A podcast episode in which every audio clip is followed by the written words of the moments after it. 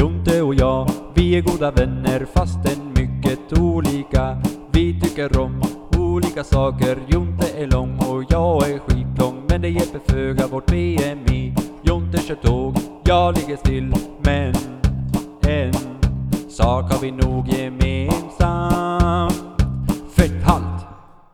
Hej och välkomna till Sommar i Fetthalt. Eh, jag tänkte väl att jag kanske vill börja med att be lite om ursäkt till både er lyssnare men även till Daniel för att det har tagit tid det här. Eh, det var lite svårare än jag trodde och jag har liksom inte velat släppa någonting som jag inte är helt nöjd med. Eh, men jag ska vara helt ärlig med er också här från början. Jag tror att jag har hört typ två sommarprat i mitt liv och eh, de har inte lämnat så bestående intryck så att jag är inte helt bekant med det här formatet. Eh, men jag har lyssnat på Daniels sommarprat och försökt greppa lite utifrån det vad det är som gäller.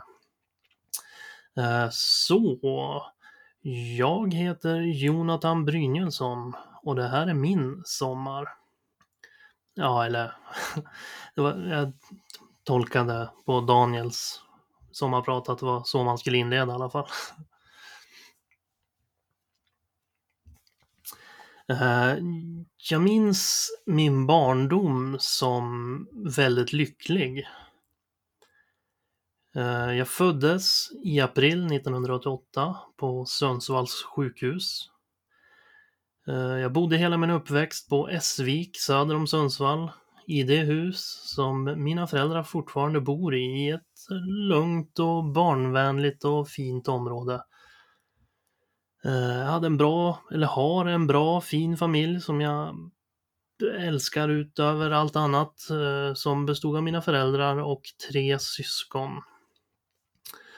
Eh, min mamma har alltid jobbat som dagbarnvårdare och samtidigt så var mina föräldrar under min uppväxt eh, de ställde upp som akut jourhem och sådär så att det har alltid varit mycket barn och ungdomar hemma och runt omkring. eh, På gott och ont såklart. Men eh, jag har alltid varit mer eller mindre överviktig. Även om jag som jag har nämnt här i podden har haft perioder, framförallt på grund av fotbollen då, när jag har varit lite bättre tränad och sådär. Eh, Men aldrig smal. Men jag har ändå haft ganska tur, måste jag säga.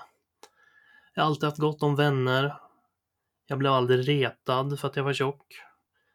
Åtminstone inte på så här någon nivå som jag inte själv gav andra liksom. Men det är väl lite grann så med vissa av oss också att för, för att kunna hävda sig så blir man istället väldigt social och extrovert. Kanske till och med högljudd liksom. Och jag har alltid pratat mycket. För mycket om man frågar lärare och andra vuxna i min omgivning under uppväxten. Eh, men att stå i centrum var någonting som jag älskade som barn. Och jag märkte liksom tidigt att om man skämtar mycket och låter högst, då får man uppmärksamhet. Och vem gillar inte uppmärksamhet liksom? Det gör jag ju fortfarande. Annars skulle man ju liksom aldrig utsätta sig för det som är stand-up liksom. Men det blir också lite grann som ett försvar. Att när man är missnöjd med hur man ser ut och allt sånt där och ska man vara helt ärlig så har jag alltid varit missnöjd med hur jag ser ut ända sedan jag var liten liksom. Och då tar man till lite andra knep för att liksom ta bort fokus från det man är missnöjd över. Kanske de inte märker att jag är tjock om jag drar ännu ett skämt. Kanske de inte märker att jag är tjock om jag låter lite mer. Det har ju funkat galant dessutom. Inte för att ingen liksom la märke till att jag var tjock såklart. Men har man förmågan att vara rolig och social så liksom accepteras det på ett annat sätt. Och sen samtidigt då så har jag ju, som jag nämnde tidigare, alltid fått höra från lärare, från närstående, från ledare i olika sammanhang Att jag pratar för mycket. Jag skämtar för mycket. Kan du aldrig vara seriös? Och jag tror, utan att på något sätt vara någon slags expert på psykologi och sådär, att det kanske är en av huvudanledningen till att den här högljudda, högljudda sociala killen som jag var under min skoltid på något sätt känns främmande idag. Och här kanske de som känner mig lite närmare inte alls känner igen den här bilden. Men nu snackar vi om sammanhang där jag känner mig trygg med familjen och bland de närmaste vännerna. Där är jag ofta samma kille fortfarande. Även om jag även där ibland får höra att liksom, nu räcker det med skämt och så vidare. Men det är framförallt i nya sammanhang, där jag liksom inte spelar på min egna säkra hemmaplan. Där jag förr alltid liksom har tagit kommandot själv och ändå satt mig i centrum. Numera blir jag nästan som en åskådare. Det känns lite grann som en, någon slags social fobi liksom, där jag istället blir bara den konstiga killen som är så här märkligt tyst och osocial. Jag ska vara helt ärlig, jag kan ganska ofta sakna den här sociala kompetensen jag hade som barn. När man vågade ta plats och vågade liksom hävda sig. Eh, men åter till själva barndomen då. Jag minns att jag ofta när jag var ute och lekte och gjorde olika otyg och sånt där med mina kompisar Martin Sandgren och Jimmy Johansson ofta inte kunde göra allt det här som de, som de gjorde. Har ett exempel, vi var ute en helg, vi var lediga från skolan då såklart, och vi hade bestämt oss för att vi skulle klättra upp på Essviks skola, våran skola vi gick på här, eh, på taket. Eh, och jag lyckades inte komma upp via det här stupröret som de använde för att komma upp på taket. Så jag fick stå där nere på marken istället och vänta på dem och hålla vakt. Medan de sprang där uppe och kollade vad man såg när man kollade ner i de här stora ventilationstrummorna uppe på taket och så vidare. Och det är flera sådana där situationer jag minns från min barndom. Men jag blev som sagt ändå aldrig retad för att jag var tjock. Och kanske var det också just därför som jag var så oerhört känslig för när det väl kom någonting som berörde det här ämnet. Kanske var det därför jag blev så arg och ledsen när min fem år äldre storebror Simon retade mig för att jag var tjock när jag var ungefär nio år. Då blev jag så arg så jag tog ett pingisracket och drämde det allt jag kunde i knät på honom så att pingisracketet gick av. Och det kanske är därför jag så tydligt minns de här gångerna som jag faktiskt har fått höra att jag är tjock. Jag minns faktiskt de flesta kommentarerna och situationerna än, än idag väldigt tydligt. Som till exempel när min far, som jag som jag nämnde tidigare, precis som min övriga familj älskar över allt annat, sa till mig när jag var sju år gammal och tog en tunnbrödsmacka till till kvällsfikat att du får inte äta mer nu. Du kommer snart att rulla fram. Jag minns att jag slängde den ihoprullade tunnbrödmackan över rummet och sprang upp till mitt rum och grät. Eller som när jag entusiastiskt sa till min lågstadielärare Vivian att jag tyckte idrott var så kul att jag också vill ha extra idrott som de i klassen med sämre motorik eller vad det nu var, men de fick ha extra idrottslektioner i alla fall. Varpå hon hånlog mot mig. Tydligt studerade mig nerifrån och upp och på ett, åtminstone enligt lågstadieeleven Jonathan, sa Ja, ja det kanske skulle behövas också. Och jag förstod där och då på hennes agerande och sättet hon sa det på att hon inte syftade på min dåliga motorik. Eller under samma lågstadieperiod när gymnastikläraren Lennart som faktiskt fortfarande ger mig obehagliga rysningar när jag tänker på honom, överhörde ett samtal mellan mig och några till i klassen när vi satt och berättade för varandra vilken mat och vilka snacks helgen hade innehållit. Då stannade Lennart till och sa inför hela gruppen där. Jonathan, jag tycker att du borde börja tänka lite på vad du stoppar i dig. Trots att mitt helgmys inte alls, enligt vad jag kan minnas i alla fall, varit särskilt överdrivet eller överdådigt jämfört med de andras. Lennart hade såklart inte heller fel i sak. Jag behövde säkert tänka på vad jag stoppade i mig. Men jag minns så tydligt den förnedrande känslan av att bli utpekad sådär inför en hel grupp och för en sån anledning. Eller när jag gick i sexan och satt hemma och spelade tv-spel med tidigare nämnda storebror och hans kompis Christian. Och Christian pekade på mig som åt en riskaka och frågade min bror Äter han alltid på något den där eller?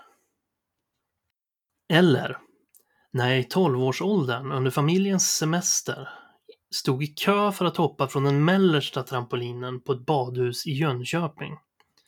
Alltid den mellersta, aldrig den högsta såklart. Stod där i kön och då lyckades jag överhöra den ena av de två jämnåriga tjejerna framför mig i kön viska. Lite grann sådär som tjejer i den åldern viskar. Så att man hör. Till sin kompis. Fan vad tjock han är. Följt av en nickning med huvudet i min riktning. En lika diskret nickning som tidigare nämnda viskning ska väl tilläggas. Eller som i fyran, när jag och en av mina allra bästa kompisar, tidigare nämnda Martin Sangren, hade ett stort bråk. Ni vet lite grann som man ibland hade så här över en eftermiddag med sina allra bästa kompisar när man gick i fyran. Jag och några till stod i kapprummet i slutet av skoldagen när Martin sakta gick över skolgården i riktning hemåt. Och jag minns att jag öppnade porten och skrek någonting efter honom. Jag minns faktiskt inte vad. Eh, men det var förmodligen lika barnsligt som påhittigt obscent. Men det jag minns är att de andra som jag stod med skrattade. Och det var ju det viktigaste.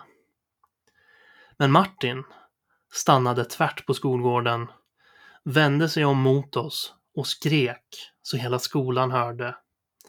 Jonathan, du är ett fetto och du kommer alltid att vara ett fetto.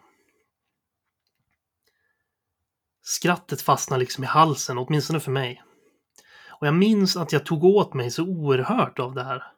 Vilket såklart var Martins intention, han var ju arg liksom. Men allt var ju liksom utstakat på det där. Man var ovänner en stund, sa lite dumma saker. Och sen dagen efter var man liksom vänner igen. Men det här blev liksom på riktigt. Och framförallt minns jag att jag tog det extra hårt. För att Martin några dagar innan, när vi fortfarande var vänner, hade suttit och liksom övertygat mig om att jag inte alls var så tjock som jag själv tyckte. Att det bara var så kallat barnhull som skulle försvinna när jag växte på längden. Jag visste såklart att det där var en lögn. Men det kändes liksom bra att få höra det från honom. Och nu tog han tillbaka det. Nu när jag blivit äldre och sådär så kan jag såklart se tillbaka på alla de här kommentarerna och situationerna och liksom se dem för vad de är. Till viss del klumpigt uttryckta men ofta välmenta kommentarer. Och ord sagda för att såra i ett bråk med sin bästa vän i fjärde klass. Men ibland kommer det situationer där jag inte kan styra över mina känslor. Som till exempel om någon undrar över hur jag kan vara hungrig igen när vi bara åt för fyra timmar sedan. Eller om någon kommenterar på att jag tog en väldigt stor portion mat. Då kommer den där känsliga killen fram igen och alla kommentarer och situationer jag minns. Du är ett fetto. Och du kommer alltid att vara ett fetto. Kommentarerna förvandlas till tyngder som ens, i ens inre trycker ner en i mörkret. Och det, det, är ju ett fantastiskt bra sätt att motverka aptit eller hunger där. Vilket väl kanske får anses vara bra då säkerligen många av kommentarerna som orsakar reaktionen har en poäng. Och trots att jag vet att jag ska kunna stå emot nu när jag är vuxen så orkar man ibland inte och man faller av tyngden ner i mörkret. Och där vill man inte vara. För där nere kommer alla de här kommentarerna mot en som knivar som hugger in i kroppen. Och självhatet är som starkast. Där nere är det enda man hör alla de här kommentarerna som ekar omkring en. Kryddat såklart med allt annat vidrigt man har att säga om sig själv. Och då är det svårt att inte reagera barnsligt. Skjuta tallriken med den stora portionen ifrån sig. Såklart till tonerna av någon som argt påpekar att man beter sig som en tioåring. Och det gör man ju. Men just där och då är det ju just tioåringen som har kommit upp från mörkret och styr känslorna. Och varför kan inte jag då, som vanligt folk, använda den här känslan till att göra någonting bra av det? Ta det här, omvandla det till motivation för att ta tag i allt och få till en förändring. Ja. Det är en fråga jag har ställt till mig själv många gånger. Och jag önskar, önskar, önskar att jag verkligen kunde göra det. Men för mig så blir det istället att jag fastnar ner i mörkret. Känner att allt är meningslöst och det här självhatet säger till mig att det inte är någon idé att ens försöka.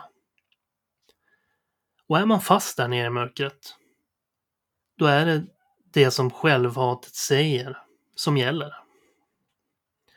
Så istället leder det här mörkret istället, i mitt fall, till ja, nästan till apati eller åtminstone handlingsförlamning. Det tar alldeles för mycket tid och kraft att slåss mot de här rösterna och känslorna som inte vill något annat än att man ska vara kvar där nere. Man slår och man slår och man slår. Men oftast tar ens egna krafter slut långt innan deras krafter tar slut. Och det är tyvärr långt mycket mer än hälsa och träning som har blivit lidande i de värsta episoderna av det här. Det enda som funkar hjälpligt, det är att fly verkligheten. Och i mitt fall har det inneburit mobilspel. Det är liksom någonting att lägga all fokus och tankekraft på när man inte orkar slåss något mer. Det hjälper såklart inte mot handlingsförlamningen. Och det ger mig liksom inte ett mer aktivt liv såklart. Men det tar en ut från mörkret för en liten, liten stund. Det är absurda mängder tid som jag har lagt på det här. Och pengar. Men det är någonting som jag ansett att det får vara värt. För att liksom överhuvudtaget ens orka fortsätta existera innan man dyker ner i det här mörkret igen. Jag ska ju säga det, och jag har sagt det tidigare i den här podden, att jag är oftast på en bättre plats idag. Men jag är långt ifrån färdig. Och det är mycket inom mig som fortfarande är trasigt och mycket i mitt liv är fortfarande i kaos. Och det är mestadels, skulle jag säga, saker som inte har med hälsa och träning att göra. Men nu har jag ändå mer kraft för att kunna jobba med det när jag inte lika ofta måste slåss där nere i mörkret. Men det tar tid. Och det måste få ta tid. Ja, vad blev det här för självömkande skit då, undrar man. Och varför väljer jag att berätta det här? Är det för att ni ska tycka synd om mig? Det är det såklart inte. Jag vet att det inte är ett dugg synd om mig. Det här är en situation jag själv hamnat i och det är jag själv som måste ta mig ur den. Men jag tror att jag berättar det här för att jag bara vill att ni ska förstå varför det blir som det blir. Varför även det här tar tid. Jag kommer inte få några snabba resultat. Jag kommer missa uppsatta mål. Jag kommer ha veckor som på sin höjd har varit nja, sådär. Och det kommer ta alldeles för lång tid när jag ska skriva ihop ett sommarprat. Men jag kommer fortsätta kämpa i alla fall. Både med det vi gör i podden och allt annat. Men det kommer och det måste få komma att ske på mitt sätt och i min takt. Jag minns min barndom som väldigt lycklig. Men även en lycklig barndom kan innehålla sår som i vuxen ålder är svåra att läka. Men jag är oerhört tacksam för vänner som Daniel. Och för podden. Och för er lyssnare. Ni hjälper mig att orka framåt varje dag. Jag heter Jonathan Brynjelsson och det här, det var mitt sommarprat. Vi får se lite grann nu när avslutningsavsnittet kommer, men förhoppningsvis kommer det inte dröja allt för länge. Förhoppningsvis redan till veckan. Eh, så att håll utkik så kommer det ett avsnitt till inom kort. Eh, vi hörs nu. In och följ Instagrammen som vanligt och eh, Fetthalt Podcast så hörs vi framöver. Tack!